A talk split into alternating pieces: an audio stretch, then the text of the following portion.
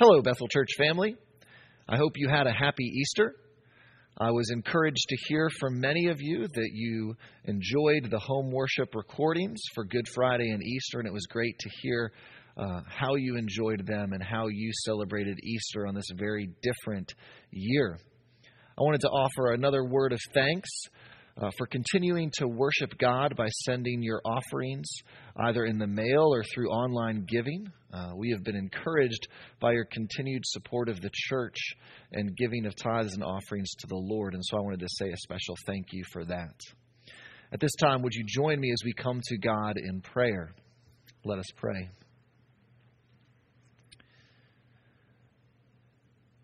Oh, Heavenly Father, what a privilege it is to pray to you to lift up our requests to you and know that you hear us.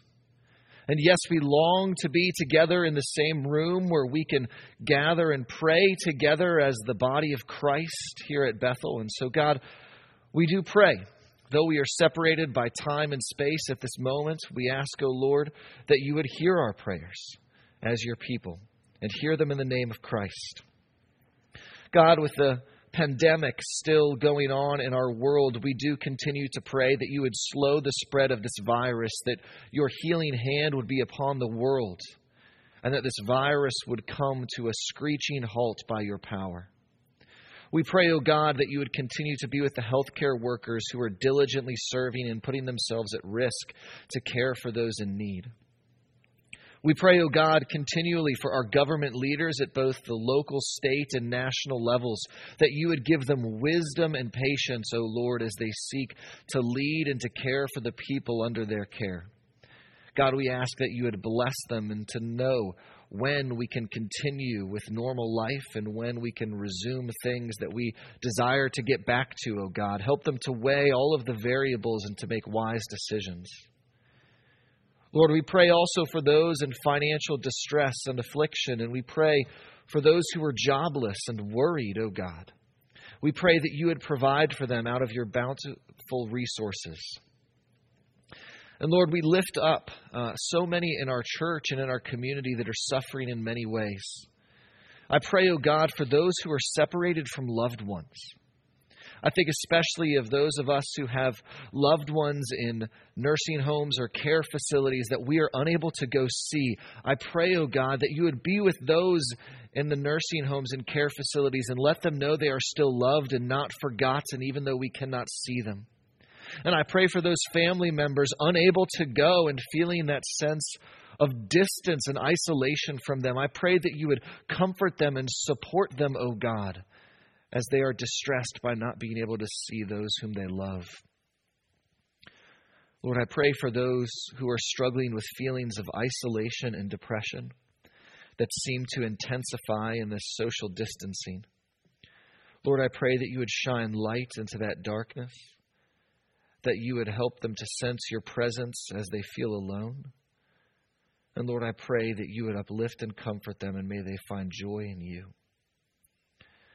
Lord, I pray that as we are isolated from many others, I pray that you would use this opportunity for us to see our own sins.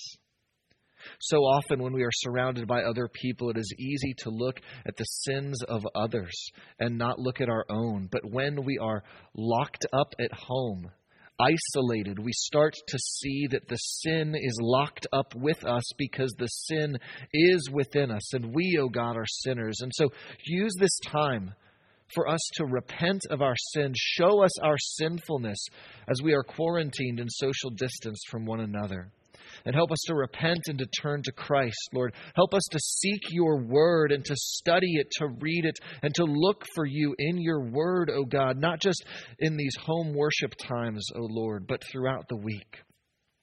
Father, we pray for your continued blessing on our church, that you would help us to feel united even as we are separated physically. And so, Lord, as we do that, we come to you in prayer, praying together the words of the Lord's Prayer, saying, Our Father, who art in heaven, hallowed be thy name. Thy kingdom come, thy will be done, on earth as it is in heaven. Give us this day our daily bread, and forgive us our debts as we forgive our debtors.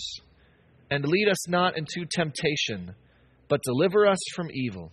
For thine is the kingdom, and the power, and the glory forever.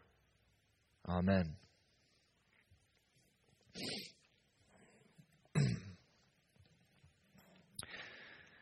In these uncertain times, we are hopeful for good news. We hope to hear that the virus is not spreading as quickly around the world. We hope to hear that fewer people are dying from it. We hope to hear news that some semblance of normal life will return soon. We want to be given reason to hope, especially because these times have been quite difficult for many of us. That was very much the situation of Isaiah's audience in Isaiah chapter 54. The nation of Judah, who was God's people, had been spiritually deteriorating over generations. And God announced through Isaiah and other prophets that he would be sending his people into exile, evicting them from the promised land because of their sins. Now, when Isaiah was writing, this exile had not yet happened, but it would happen. And so this people needed some good news as they were about to go into exile. And Isaiah provided it by announcing that one day they would return from exile. But more important than that geographic return home, Isaiah announced that a servant of the Lord would bring God's people home spiritually. Chapter 53 of Isaiah, that we looked at two weeks ago, announced how this would happen that the servant would suffer in place of God's people to atone for their sins and restore them to God. And so, chapters 54 and 55 follow that glorious passage of Isaiah 53 that pointed us to the sacrificial death of Jesus. These two chapters, 54 and 55, are filled with good news that flow out from the servant's death. And so this week we're going to look at chapter 54. And next week, we're going to pick up with chapter 55. So if you have your Bibles at home with you, would you please open up to Isaiah chapter 54? We'll be looking at the whole chapter, verses 1 through 17. Isaiah 54, beginning in verse 1. Hear the word of the Lord.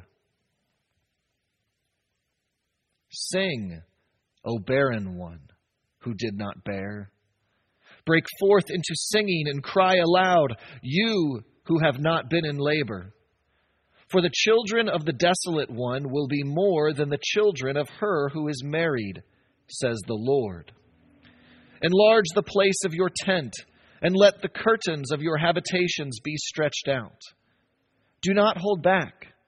Lengthen your cords and strengthen your stakes, for you will spread abroad to the right and to the left and your offspring will possess the nations and will people the desolate cities. Fear not, for you will not be ashamed. Be not confounded, for you will not be disgraced. For you will forget the shame of your youth, and the reproach of your widowhood you will remember no more. For your Maker is your husband, the Lord of hosts is his name and the Holy One of Israel is your Redeemer. The God of the whole earth he is called. For the Lord has called you like a wife deserted and grieved in spirit, like a wife of youth when she is cast off, says your God. For a brief moment I deserted you, but with great compassion I will gather you. In overflowing anger for a moment I hid my face from you but with everlasting love I will have compassion on you, says the Lord, your Redeemer. This is like the days of Noah to me, as I swore that the waters of Noah should no more go over the earth.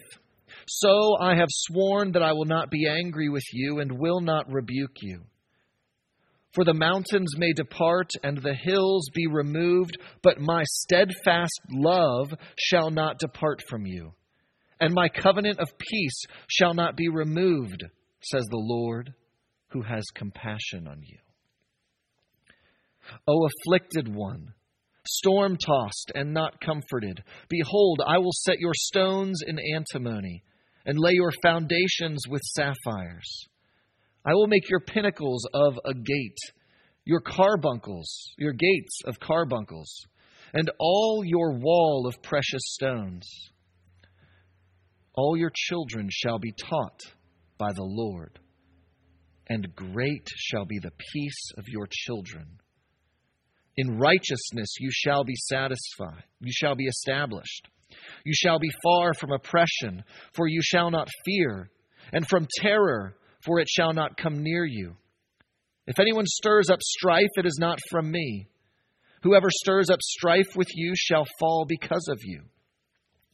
Behold, I have created the smith, who blows the fire of coals and produces a weapon for its purpose. I have also created the ravager to destroy. No weapon that is fashioned against you shall succeed, and you shall refute every tongue that rises against you in judgment. This is the heritage of the servants of the Lord, and their vindication is from me, declares the Lord.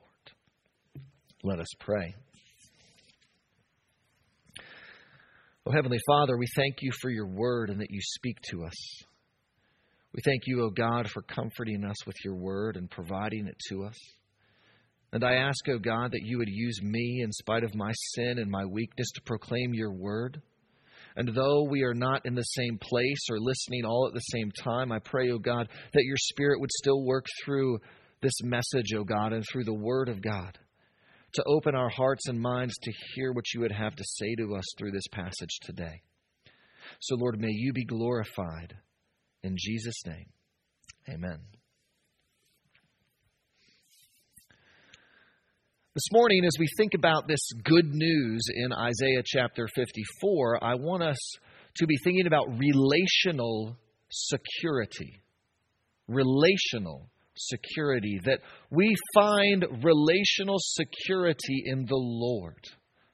And that sustains us through whatever afflictions or fears we may face. And so, as we think about this security today, I want us to look at the source of our security, consider some of the blessings of this security that Isaiah mentions, and then I want us to think about how we live securely, knowing we have this security. Well, the primary image in the first six verses of chapter 54 is that of a barren woman whose husband has left her. In ancient times, for a woman to be barren and without a husband was to be without security. Now, we may not feel that way today in our world, but in those days, women needed a man to provide for them. The primary provider would be a husband. And in the event that a woman's husband died, her sons would provide for her. One example of this situation in the Bible is Naomi from the book of Ruth, who was totally dependent upon others when her husband and her two sons died. Well, in this chapter, Isaiah uses this image of a barren, deserted woman to describe God's people. Remember the context of Isaiah that God's people were declining and being sent into exile as punishment. And so you could say that they were barren because they lacked a future, that they were decreasing in power and population and would be sent into exile. You could also say they were without husband, not because their husband had died, but because God had abandoned his unfaithful wife. God had turned his face away from his sinful people in justifiable anger. And so God's people were left feeling disgraced and ashamed of their sin, seeming to lack any security for the future. But Isaiah delivers good news to this desolate people that they do have security because of the servant's work described in chapter 53. And so Isaiah tells this barren woman to sing. He tells this deserted wife not to fear because her security is found in her husband. For your Maker is your husband, The Lord of hosts is his name, and the Holy One of Israel is your Redeemer. And the God of the whole earth he is called. Though his people had sinned against him, the Lord shows them great compassion. He does not desert them. But why would he do that? Wouldn't a husband be justified in forsaking his wife if she had unashamedly gone after other men? Well, Isaiah tells us why the Lord did not give up on his people. And the answer is found in his steadfast love, as we read in verse 10. Now, I normally do not like talking about Hebrew or Greek words because we usually have good English words to translate them. But this is an exception. Perhaps the biggest exception in the Bible, because the Hebrew word for steadfast love in verse 10 is very difficult to translate. The word is hesed or chesed, but I don't want to splatter spit on the camera, so we're going to go with just hesed.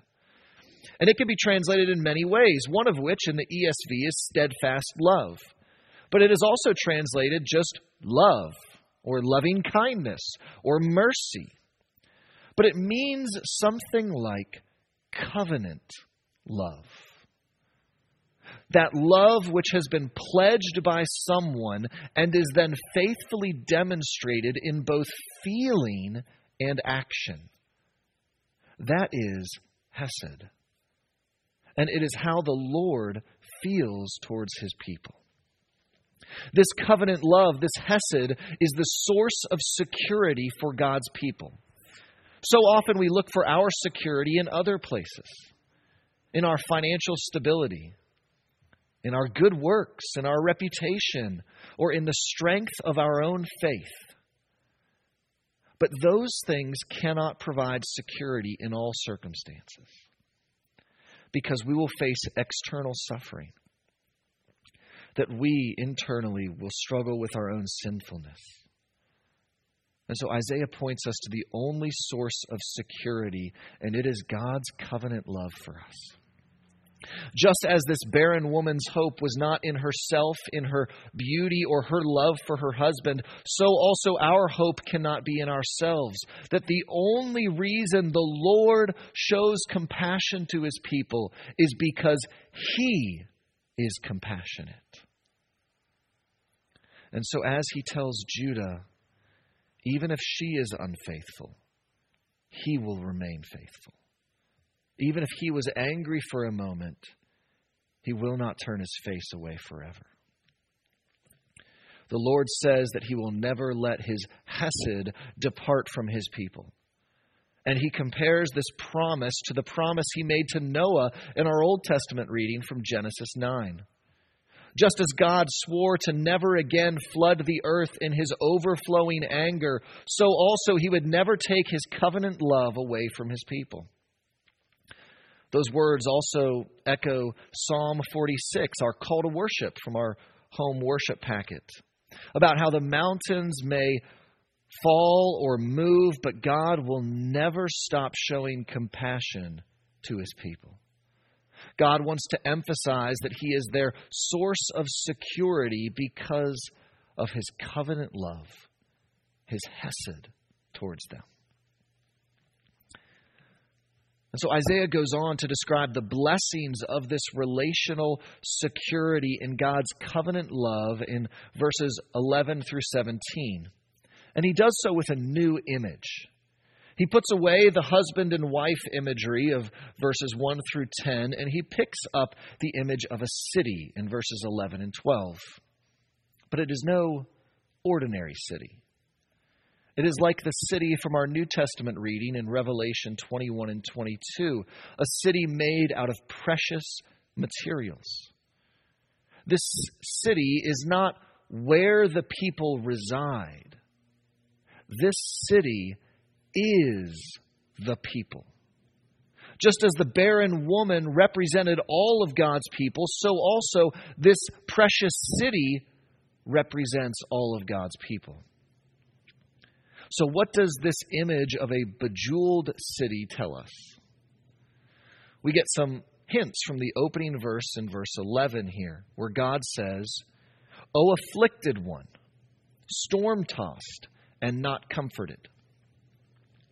To be afflicted conveyed a sense of destitution, of hardship and poverty.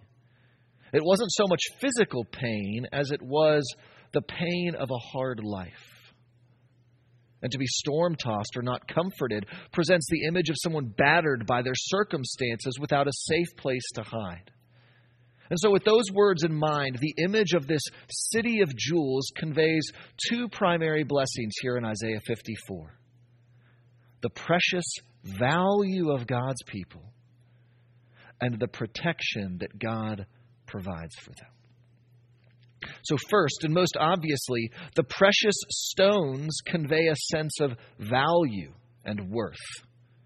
That though God's people experience affliction, Isaiah tells them they are precious in God's sight. Yes, they may be living through hardship, but they themselves have value in their relationship with the Lord. How so? How do they have value? Verses 11 through or verses 13 and 14 tell us. It says all your children shall be taught by the Lord, and great shall be the peace of your children. In righteousness you shall be established. Isaiah describes a blessing worth more than foundations of sapphires, worth more than walls of rubies. Of far greater value is for your children to be disciples of the Lord. For those of us who are parents or grandparents, I imagine one of our greatest prayers is for our children or grandchildren to know Jesus.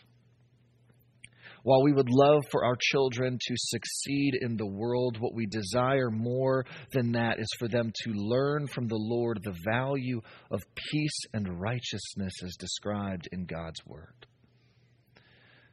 To know that God's commands are not meant to rob our lives of joy, but to instill in us true and lasting value of far greater worth than a city made of precious gems. And so, being in this relationship, this security of God's covenant love instills in us value beyond measure because of what the Lord does in us. The second blessing conveyed by the image of this bejeweled city is the protection provided by God. That if God builds something, not only will it be valuable, but it will be sturdy and solid.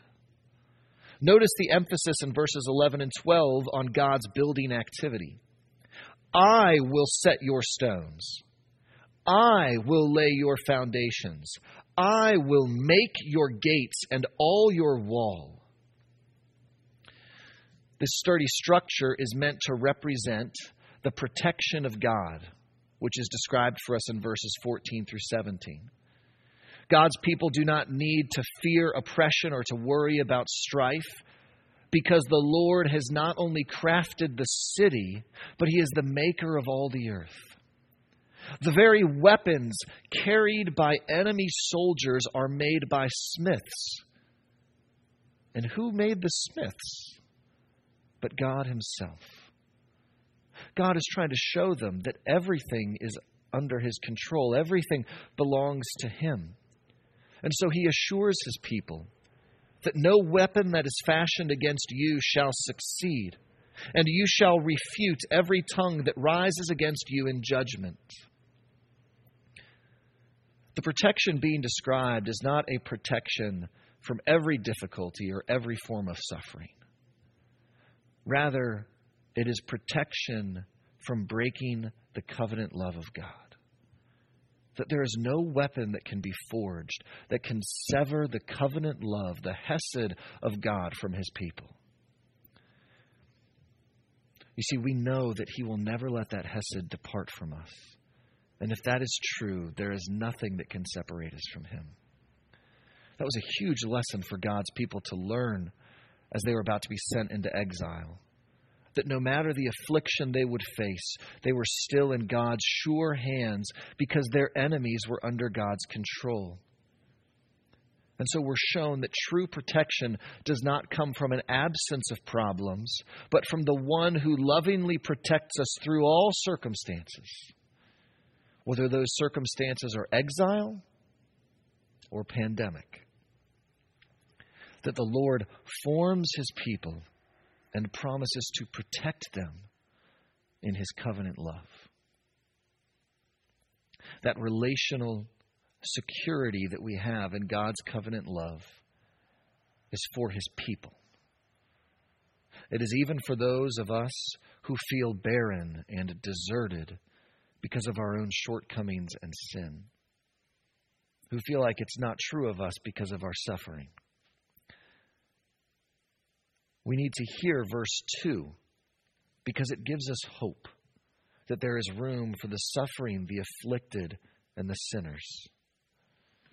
God says to his people, Enlarge the place of your tent, and let the curtains of your habitations be stretched out. Do not hold back. Lengthen your cords and strengthen your stakes.